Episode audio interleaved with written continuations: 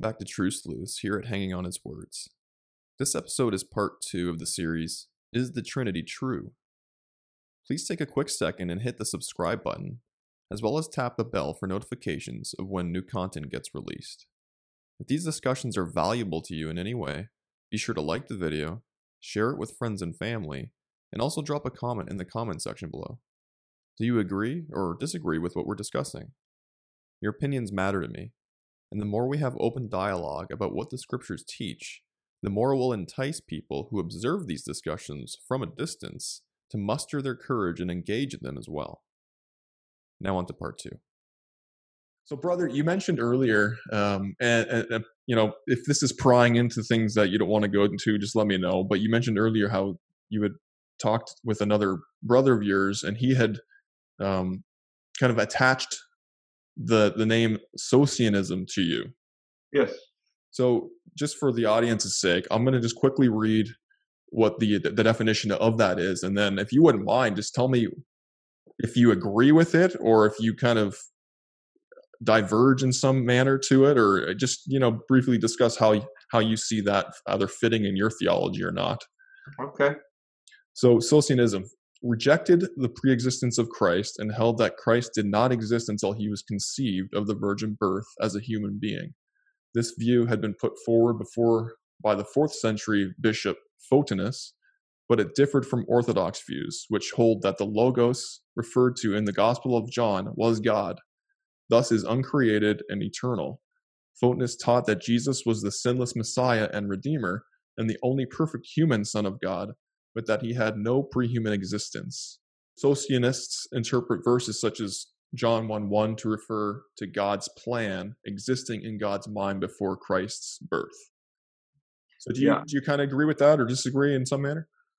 I agree with every part of that. Every part okay. of that, what you just read, I agree. So, I would agree that the Logos has always existed. I would just say that Jesus is what the Logos became, or uh, Yeshua is what the Logos became. So, Yeshua is the embodiment of God's great word and wisdom. So that when we look at Yeshua and we see how he acts, we are seeing Yahweh because he completely embodies the, the wise counsel and, and word of, of Almighty Yahweh. But yet he's not de facto Yahweh. He's he's he's the son of Yahweh. Right. Yeah. Okay. And so I, I used to believe that um, you know, back when I would start testing this Trinitarianism, I used to believe that Yeshua was actually the angel of the Lord all throughout the Tanakh. Like every time we saw the angel, it was actually him showing yeah. up. And I had to reevaluate that position um, the more I, I pressed into uh, the Old Testament and just trying to understand angels in general and understanding um, just the creation model and how the Father uses his spiritual entities to bring forth messages to humanity uh, in a way that they can understand it and they can receive it without actually perishing in the presence of the Almighty God because He can't actually dwell with us the way we are currently um, embodied in uh, dirt, right? Yeah. So, my current understanding is that uh, angels were the ones showing up. When it says the angel of the Lord came, that it was li- literally an angel, yeah. um, and that Yeshua actually never appeared anywhere in the Old Testament with regards to delivering messages. He did. He didn't go to Abraham as you know the Father, Son, Holy Spirit. Those were three angels. Um, I believe that an angel wrestled with Jacob. It wasn't a pre-incarnate Yeshua, and so on and so forth throughout the entire narrative until we get to, you know, what we call the New Testament when he actually came in the flesh.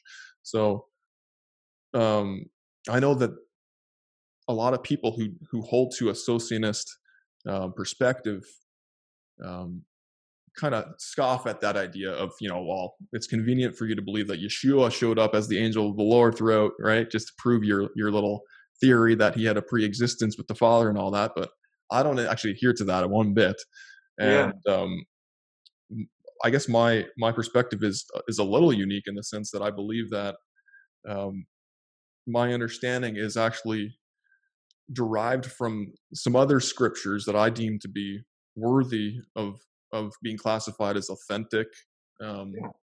like the book of First Enoch, which talks about how Yeshua was begotten, was born, and was kept within the bosom of the Father and, the, and his unapproachable light, learning from the Father, just like Yeshua said when he came, like, I came with the message of the Father. I learned from the Father, and so he knew exactly. He was he was getting a grasp of what his ministry was going to be like when he came to the earth by being with the Father for that period of time, kind of concealed within his unapproachable light, and then disrobed himself of that spiritual nature that the Father brought him forth into at the beginning as the firstborn of all creation. Took on human flesh 100%. So this is where I kind of, I guess, would slot into what you believe, right? Is I believe is 100% man, right? That the Holy Spirit overpowered, overshadowed Mary. She, you know, Virgin Mary. She con- conceived, gave birth to Yeshua. He's 100% man, knew the Father's will, the plan, all of that. Um, obeyed the Father perfectly by keeping the Torah, taught others to do the same. Yes. Made his disciples likewise, and and and so that's where we we definitely you know agree in that sense. But you know, is it important to believe in a pre-incarnate Yeshua, Yeshua or not? I mean, that's obviously up for debate, and it's not necessarily where I want to go with this particular conversation. But just for our viewers, uh, just so they know both of our perspectives, right? This is where Matthew and I disagree, and Yeah. that's fine. And we love each other despite that disagreement. Yes. Don't be afraid to to question, and in the same spirit as the Bereans, to test the scriptures and test the things that we discuss, even in this conversation, right? By going back to the scriptures, which we should be doing. Actually, we should go to some scriptures, Matthew, and uh, and start discussing. yeah, absolutely. It's like me and you are sitting on a couch, just you know, enjoying one another's background, and I love that. I love Yeah. that. Um, so, so even you and I, even though you believe in the literal preexistence of Yeshua, we are even more intertwined and close to beliefs because you acknowledge that the angel of the Lord or the angel in the Old Testament is not Yeshua, but it's actually an angel. You know, so it's like in Matthew chapter one. Here's throw this scripture out. Matthew chapter one, when um, Miriam becomes pregnant by the Holy Spirit, which I believe in the virgin birth. I, I believe it's essential doctrine of salvation. That's my personal belief. But um, she becomes pregnant by the Holy Spirit. Uh, and it says that an, an angel of the Lord came to Joseph in a dream. Yeah. Now, that wasn't the baby in the womb that came to Joseph in the dream. That was an angel of the Lord, you know. And so, Yeah, Yeah. I've used that one as well. Some versions even say the angel of the Lord because that's Yeah. where they that's where people who who subscribe to Yeshua being a pre-incarnate angelic version in, in the front of the book would say, well, no, it's an angel of the Lord. So it, it- obviously it's not Yeshua, but some even say the angel of the Lord. yes, yes. so yes, I agree that the logic needs to be applied in that situation because clearly, eh, what do we have here? An angel as Yeshua coming to the mother Mary and the baby's in the womb. Like that doesn't make sense. Has to be a literal angel. Yes, absolutely, absolutely, brother. So let's do this, I, and I'll start us off here, and then you can follow or interject. But I would just like to share with you the scripture that kept me up at night. This is the one that's in Matthew, Matthew chapter 16. This is the one I rehearsed over and over in my mind. Um, and I and some nights I couldn't even go to sleep because I it just pounded upon my, my mind and my heart when I back in 2005 before I you know went wholeheartedly into this belief that I have now held ever since. Yeah, actually, I wanted to go here too, just to begin as a as long as we all agree that you know this is how Peter responds to Yeshua. Yes, We believe yes, this. We're doing all right. absolutely, absolutely. So read it, read it, brother. in Matthew 13, um, it says, uh, Matthew 16, excuse me, verse 13, chapter 16, verse 13. It says that when Yeshua came to the region of Caesarea Philippi, he asked his disciples, Who do people say that the Son of Man is? And they said, Some say John the Baptist, others Elijah, still others Jeremiah or one of the prophets. And those weren't, by the way, those weren't ignorant answers. And there's more we could get into on that, but anyhow, verse 15, but you, he asked them, who do you say that I am? And then Simon Peter answered, You are the Messiah or the Christ, the Son of the living God. And Yeshua responded, Simon, son of Jonah, you are blessed because flesh and blood did not reveal this to you, but my Father in heaven. And I also say to you that you are Peter, and on this rock I will build my church, and the forces of Hades will not overpower it, so forth and so on. So here we have this is a discussion that we have between Yeshua and his personal disciples, the people that spent time with him personally, because he was an itinerant rabbi. That's what Yeshua was when he once he uh, got to the age of thirty. And he's point blank asked them, "Who am I? Who, who? What's the word on the street about me? Who do people say that I am, and who do you say that I am?" And so this this is the best place for us to go if we want to know about the identity of Yeshua, the person of Yeshua, we want to know who he is. There's no better place to go than than a, a portion of scripture where this actual subject is discussed. It's it's like I tell people it's like if um if there's something wrong with my car battery, um, and I, I pull out my car manual, I don't go to the windshield wiper section. Yeah. You know, the windshield wiper section might tell me something about the battery. Maybe it'll mention the word battery, but I go to the section that talks about the car battery. So other sections in scripture may tell us about Yeshua, but this is a section that's specifically about who he is. When he says, Who am I? Simon Peter responds, You're the Christ or the Messiah. That basically means the anointed one. Christos or Mashiach means the, the one that's been anointed the Son of the living God. So we have the living God. That's a term that's used all through Scripture to describe Yahweh, speaking, I believe, of his immortality. He cannot die. Mm-hmm. The living God, the living Elohim. Um, and Yeshua is the Son of the living God. And it had to be the correct answer because Yeshua's response was basically an applause. He said, Flesh and blood did not reveal this to you, Peter. Now, Yeshua is standing in front of him. Yeshua is flesh and blood right then. He's standing in front of Peter. He's basically more or less saying, You didn't get this from me. Flesh and blood didn't reveal this to you, but my Father who is where? In front of you? No. But my Father who is in heaven revealed this to you. So he said, Peter, you got it right. I'm the Christ, the anointed one, the Son of the living God. And I believe that's what's salvational. I personally don't believe whether or not he literally pre-existed is salvational.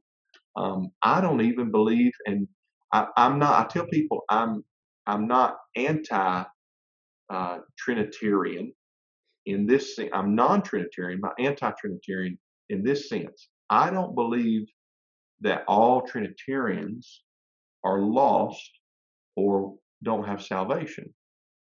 So, and the reason I say that is there are there are a lot of people, oneness people, Trinitarian people, Arians, Socinians, whatever you want to call them, that believe in God and Jesus. They believe in, in the Almighty and they believe in Jesus' work and ministry, death, resurrection, mediatorship, and all of that. And I don't believe that an intricate knowledge of all of how it all intertwines together is essential to salvation. I believe that belief in the Father and the Son is essential to salvation. And I think that when we get to the kingdom, a lot of us are going to say, when it's explained to us, we're going to say, oh, that it was like that on that scripture, or oh, it was like that. But we believed in the Father and the Son. So I, I'm not a Trinitarian. I don't believe in Trinitarianism, but I'm just saying I don't believe every single Trinitarian is lost and on his way to hell, so to speak. Yeah, yeah, I would concur with that. that. yeah, hundred percent, brother. I concur with that. I believe that where soteriology is is um, something that we should be worrying about, or you know, the study of matters pertaining to salvation, is in the fact that we believe that the Father has a Son, and the Son provides us with salvation. Yes. And apart from that, we can do what we're doing today. We can do what all men before us for the last couple millennia have done, and that's trying to understand how it all came into existence with the Father and the Son to the point of the kingdom come and all in between, as long as we believe that there is a Father who has a precious Son, and yeah. the Son is going to be the one to grant us with salvation, which I believe is the actual resurrection of our souls from Sheol or Hades. Yeah. That is a salvation, quote unquote, salvation issue. Everything else is is just hopefully fruitful, friendly, loving discussions regarding semantics. So totally, totally agree. So, what are your thoughts? I mean, I'm pretty sure me and you are in complete agreements on the Matthew 16 text. Was that was that a big one for you as well when you started studying this subject? Absolutely. Um, yeah. you know, I I mean, as you said, like Yeshua didn't turn around and say, "Oh, Peter, no, no, no, no, no. What are you? What are you talking about, man?" Like, no, no. He's he's he said, you know, high five. Blessed yeah. are you, right? You flesh and blood didn't reveal this to you, but my Father in heaven. And what was his response? It was, You are the Christ, or the Messiah, the Mashiach, the Son of the living God. Yes. We, that's the starting point, right? Yes, yes. Now, where Judaism is concerned, yes, I would say, and I've talked to, to many uh, who have, you know, who've subscribed to that belief system. They believe that they can receive salvation apart from that. Yeah. Now, that's where obviously, Matthew, you and I, we're not judges. We're not the judges of men's souls. Right. What we can do is point them towards what we believe is the truth of the scriptures and belief that the Messiah, who is the Son of the living God, is the one who can provide all men, whether you're Jew, Greek, male, female, free, slave, whatever. He's the one that will resurrect your soul from Sheol into immortality.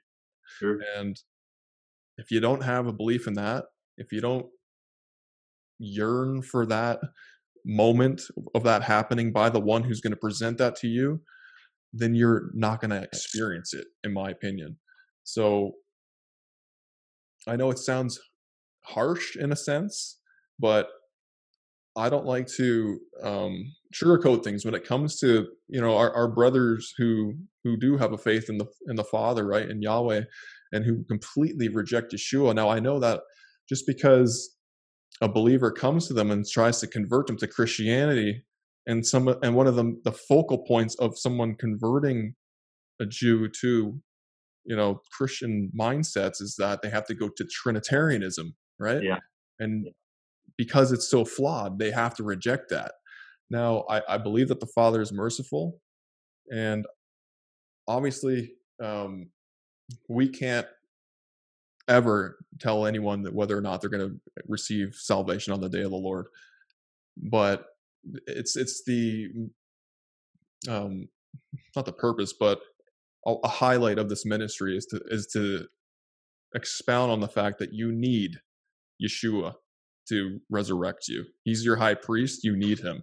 So to reject that means to reject your own salvation um, on the day of the Lord. And that's where I stand, brother. I don't know where you stand with regards to how to deal with um, yeah. those who combat Yeshua, whether or not they've been presented a poor representation of Yeshua or not. But yeah, no, I mean, me and I think me and you are pretty much in this, in agreements there, brother Ken. I agree with everything you said. Um, I'm not the final judge, and Yahweh. That's you know, I tell people that's above my pay grade.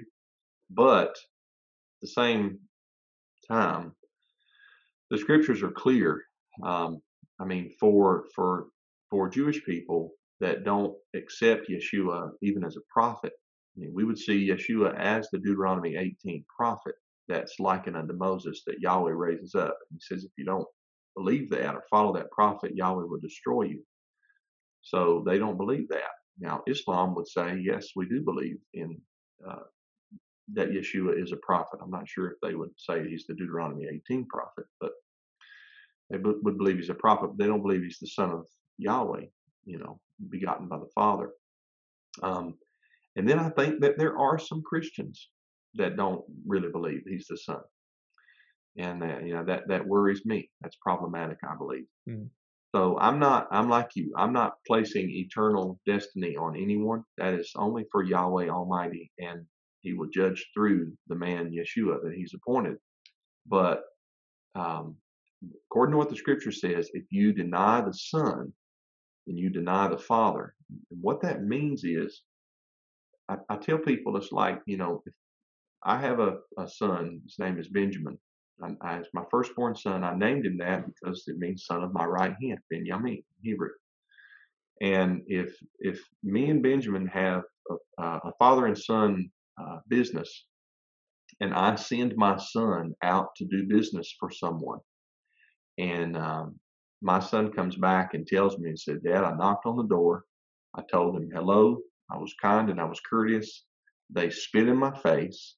Um, they shoved me out of the doorway and said, uh, you know, a few uh, choice words and kicked him off of the property. If they treat my son that way, they've treated me that way because I was the one to send him out to do my work in my authority in my name. So if you kind of think about it in, in that instance, Yahweh sent. 1 John 4 14 says, The Father sent the Son to be the Savior of the world. So if you reject the one who is sent, you reject the one who sent him. Yeshua says the same thing. I think it's in Matthew chapter 10 and maybe Luke chapter 10 when he's sending out his personal disciples. He sends out 12, and in another place he sends out 70. And he says, if, if you enter into a house and it's a house of peace and they receive you, they receive me. But if they reject you, they rejected me. Not that Yeshua even had to be there, but if they rejected the disciple that was sent out by Yeshua, then in turn they automatically rejected Yeshua because he was the one that sent them out. So when you when you reject the Son, you reject the Father, not because he is the Father, but because the Father sent him to be the Savior of the world. So he had, he has delegated that authority to Yeshua to save us from our sins.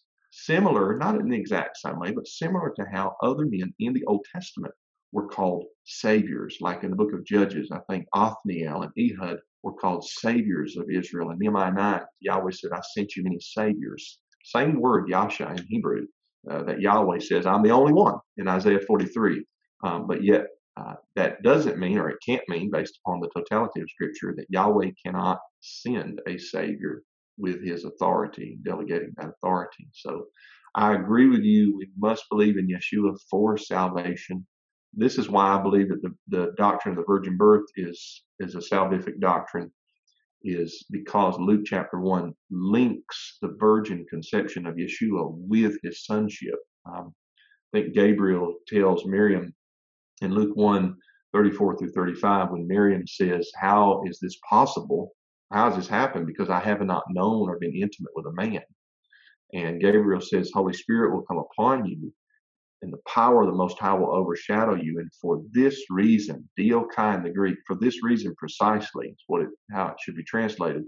The Holy One that is to be born in you will be called the Son of God. So Gabriel links the virgin conception of Miriam with the sonship of Yeshua. And so I think that people, anybody that rejects the doctrine of the virgin birth is rejecting that Yeshua is the only begotten son, the, you know, the unique son. So, yeah, um, yeah, absolutely. Brother, you articulated very well um, before the uh, discussion about the virgin birth, uh, the concept of agency. And, you know, agency is a word that, or a concept rather, that embodies the fact that the Father sends, you know, angelic messengers, prophets, men, right, to go and communicate a message. And he sent his son in, in similar fashion. And so that's what this agency concept embodies. And it's something on my channel that I, that I've um, taught about. And I think it's a huge um, thing to understand. Like it's, it's all throughout the scriptures, right? And, and as you said, you articulated very well. It's, it's, it's not that the father's sending himself in a mode or or a different person rather or whatever. He's sending literal other other beings to mm-hmm. communicate a message on his behalf, right? And if you reject that, you're rejecting it as if you rejected the father, the one who sent them. So I would agree, brother. And actually, this kind of mm-hmm. segues into what I'd like to uh, kind of hone in on with some more Trinitarian arguments, and that would be one of them would be um, what's called the Trinitarian formula, which is the phrase "in the name of the Father and the Son and the Holy Spirit." Mm. Words to that form and effect that uh, are referring to the three persons of the quote unquote Trinity, right? Mm-hmm. And so, as you just said, like in the name of doesn't mean like the literal name as if they embody the exact same name because they're the same person in the name throughout antiquity has has meant or has connotations for an authority. So you're doing something in the authority in the name. You would agree with that? Partly partly. I mean i agree that sometimes name means authority. I think sometimes it means a literal name as well. Um oh for sure for sure. But i mean i'm just in terms of like in like in this in this trinitarian formula the phrase in the name of the father and the son and the holy spirit they would they would use that as well there's a trinity yeah. when it's really when it can mean the authority of the aforementioned which we know yeshua was given all authority in heaven and earth right yeah. i don't believe a holy spirit was given authority because i think the holy spirit is something completely yeah person but you know a divine kind of power that comes from the father himself but sure yeah. So so on Matthew 28, 19, I um I let me let me preface that by saying this. I agree with you that in the name of carries the meaning of in the authority of, kind of like if we would say stop in the name of the law. Um, there, there's there's an authority structure behind that. So I think that there are some cases in Scripture where name, the Greek word onoma or the Hebrew word shem, it's it exclusively is referring to authority. Um, it, the Trinitarian or the, the so-called Trinitarian formula in Matthew 28, 19, uh, I don't believe is such.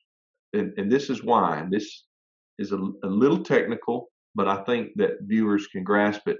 We just slow down and try to wipe what maybe you've been taught out of your mind. Um, Yeshua says in Matthew 28 19 to go therefore and make disciples of all nations, baptizing them in the name of the Father and of the Son. And I believe he's a reference, I believe that Yeshua is referencing there the name Yahweh and the name Yeshua.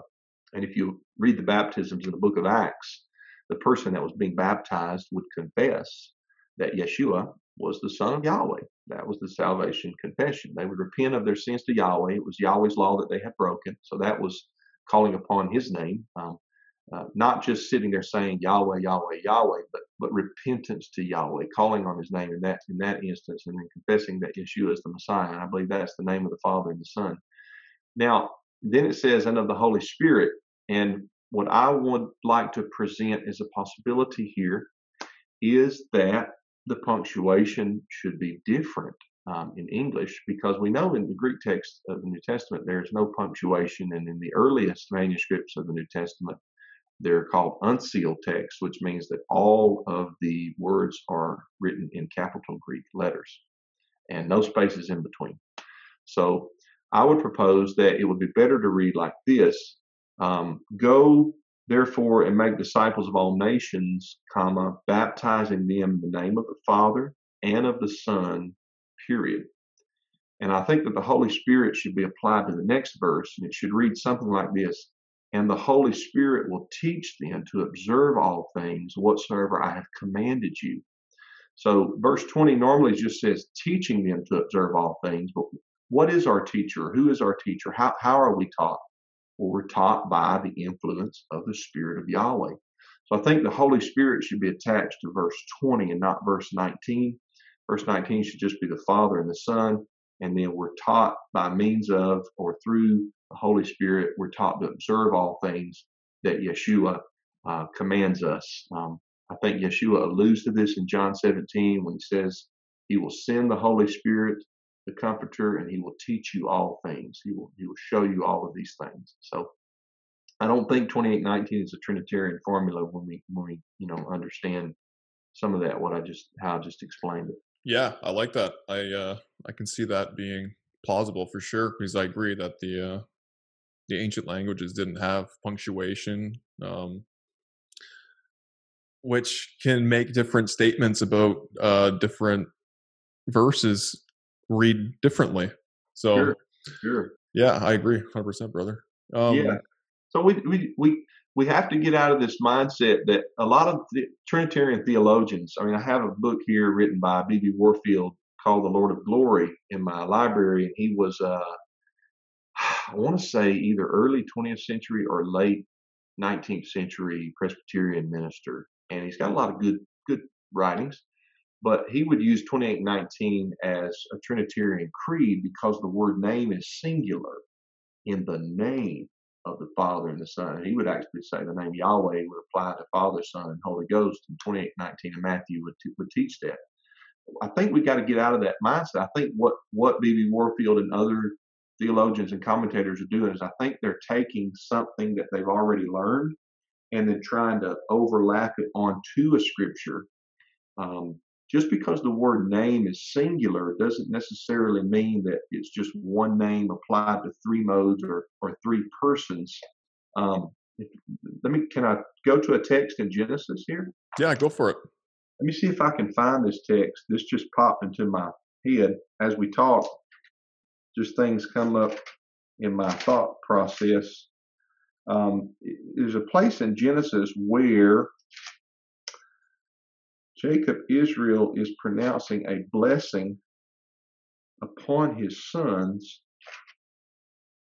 and he uses the word name singular, but he's referring to two different names. so it's it's in Genesis 48 um, verses 15 through 16, uh, where Jacob is blessing um, Joseph. And he says this The God before whom my fathers, Abraham and Isaac, walked, the God who has been my shepherd all my life to this day, the angel who has redeemed me from all harm, may he bless these boys, and may they be called by the name of my fathers, Abraham and Isaac, and may they grow to be numerous within the land. And the word name there in Hebrew is definitely singular. It is Shem. It's not mm-hmm. plural. Um, so he uses the word name, and but then he mentions Abraham and Isaac. So I I don't think that name singular in Matthew 28, 19 has to mean that there's one name for the Father, Son, and Holy Spirit, or even one name literal name for the Father and the Son. I think Yeshua is teaching us there um, that our baptism should be in the name of Yahweh and Yeshua in the sense that we are repenting to Yahweh of our sin. We, it's His law that we've broken, right? So we repent to Yahweh and we confess, yes, we believe that Yeshua is the Messiah. Just like the eunuch did in Acts chapter 8 when he said, Here's water, what hinders me to be baptized? Philip said, If you believe with all your heart, you may be baptized. And the eunuch said, I believe that Yeshua is the Son of Yahweh, or Jesus is the Son of God. And then he was baptized. Yeah. So I, I think that's I think that's what Yeshua is teaching there at the end of Matthew. Yeah, yeah, that's good, man. And uh like my perspective on that is similar. It's just like I said, I just I believe that it flows more of like a hierarchy authority type structure. So when we're saying the name of, it's referring to the Father giving his authority to the Son, and then through the Son's authority, we do these things like in the baptism and go out and preach the gospel in the name of the Father and all that, Son and Holy Spirit and all that. So it's it's doing it in their authority together as kind of a one type of thing, not one as one being, but yeah. one and, and will and and and message and all that right? So yeah. I like that. I like that. It's good brother. Okay so matthew there's another one that um is known as the comma Johanneum. Have you heard of that oh yes oh, yes okay so that's that's first john chapter 5 verse 7 and it's a disputed text which states there are three that testify in heaven the Father, the Word, and the Holy Spirit. And these three are one. Yes. So, however, this passage is not considered to be part of the genuine text, and and most scholars agree that the phrase was a gloss, which is basically just like a side note on the actual manuscript. So, do you, do you agree with that, Matthew? Totally, it's a forgery. Um, it's it, uh, basically it crept in out of a footnote. So we have to understand as there's there's other uh, interpolations in the New Testament, what what they're called uh, in the studies of manuscripts. But First John five seven through eight, right in there, there exists one because there is no Greek manuscript prior to the. It's either the 15th or 16th century AD. I, I, lose track sometimes, but 15th or 16th century AD, no Greek manuscript in existence contains that that text. So, what most scholars think happened was as a scribe was copying the epistle of First John, the scribe was a Trinitarian. He had the doctrine of the Trinity in his mind. And he read, There are three that bear witness on the earth the Spirit, the water, and the blood, and these three agree. And in the footnote, the scribe wrote, And there are three that bear record in heaven the Father, the Word, and the Holy Ghost, and these three are one. Because the scribe was Trinitarian, he thought that doctrine aligned with what the manuscript said. So then, you know, let's say 100 years goes by, and there's another scribe that's copying that particular manuscript from the first scribe. He sees the footnote and he thinks, man, I wonder if this is part of the text. This jives so good with what the text is. And so instead of copying it then as a footnote, he copies it as part of the text.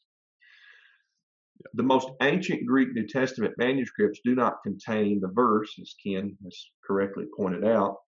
And therefore, this is why you will see the New American Standard Bible, the New International Version, the Lexham English Bible, the New English Translation. None of them will contain the verse, and a lot of them will have a footnote explaining how that the verse is probably not authentic. Trinitarian scholars, they'll say, well, we don't base the doctrine of the Trinity on any one verse, um, but be that as it may, the verse is is a forgery. I mean, it's it's it came from the mind of a scribe, but it was not part of the original epistle of First John chapter five. Or, yeah. Yeah, no, that's good. I, and I agree with that, man. So that's the thing is, as frustrating as it can be, we have to rely on translators and the fact that they actually implement their biases into the text as well. So when you're studying things like, let's say John 1 1, right? In the beginning was the Word, and the Word was with God, and the Word was God. Mm-hmm.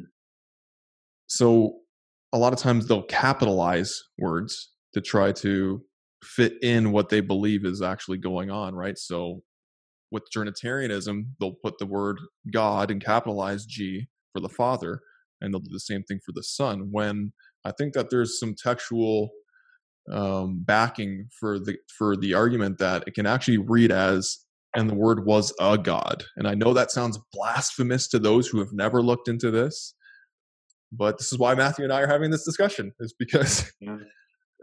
you know the Greek Hebrew matter, and we're dealing with words like God. They're words. They're not necessarily names, right? They're they're titles, and and they're used for men. They're used for angels, and they're used for the Father and the Son. So when we look at con- context, that's the only way we're going to be able to figure out. Well, is the Father and the Son one God? Are they the same thing? As John 1 1 would seem to read, but it actually doesn't read that way if you just look into the Greek and see that it also works with the word theos for him to be a god, which in my argument is that it's not it's not blasphemous to say that. It's not diminishing Yeshua in any way because he was, as I I believe, he was brought forth from the same spiritual essence as the Father, and that God and Theos and Elohim is essentially a kind it's a kind. We're we're a way lower kind. We're human, right? We're made of dust and dirt, flesh and bone, blood. Whereas the spiritual biology is completely different. So calling Yeshua an Elohim or a Theos, that doesn't diminish him in any way. No, and it doesn't take away from the Father because the words Elohim and Theos can apply to more beings than just the Father in a lesser sense. So, the, you know, I've gotten to this discussion with so many Trinitarians and Trinitarian pastors, and I, I mean, I'm not I'm not trying to sound uh, mean or too forceful when I say this, but I, most pastors, most Trinitarian pastors, that they don't they don't really know a whole lot about the doctrine of the Trinity. I'm not saying across the board, but um, I think I think a lot of men that claim to be pastors they probably should spend a little bit more time studying the scriptures than they do. I'm trying to be nice when I yeah. saying that. yeah, no, I agree, brother. I mean, a lot of times people, myself included, for many, many years, you just adopt traditions yeah. and you don't test them and then you just continue to perpetuate them, right? And what does the scripture say? We've inherited lies from our fathers. We will inherit lies from our fathers. And if we don't go back to the main source of truth and actually, you know, do what the Bereans did and go to the scriptures to see that these things are true, Mhm. and we're going to continue to perpetuate these things that aren't necessarily the truth. And that Amen. it's not it's not that you're doing it maliciously if you're a pastor and you've always subscribed to Trinitarianism or whatever, and this is what you were brought up with, and you didn't look into it, and you don't bo- want to bother looking into it because you may have, you know, been sold the idea that you're going to burn in hell if you even try to question the Trinitarian, Yeah. you know, point of view. And I would just um, challenge you, the viewer, if you're someone who's in a position like that, or if you're just anybody who wants to look deeper into these matters, do it and pray for the Father to open your eyes and to give you a heart where you just, at the end of the day, you just want to know who He and the Son are. And He will reveal it to you. He knows your heart, and He knows that if you're someone who's pursuing a relationship with Him, He will reveal the truth to you. Yeah. Amen. Amen. I completely agree. Thanks for watching part 2 of Is the Trinity True? here on Truth Sleuths. Be sure to keep an eye out for part 3 as we continue to peel back the layers of the Trinity. Also, feel free to leave comments about your own experiences below and share any scriptures that you would like specifically addressed in future videos. Blessings, and remain steadfastly hung upon the words of our Creator.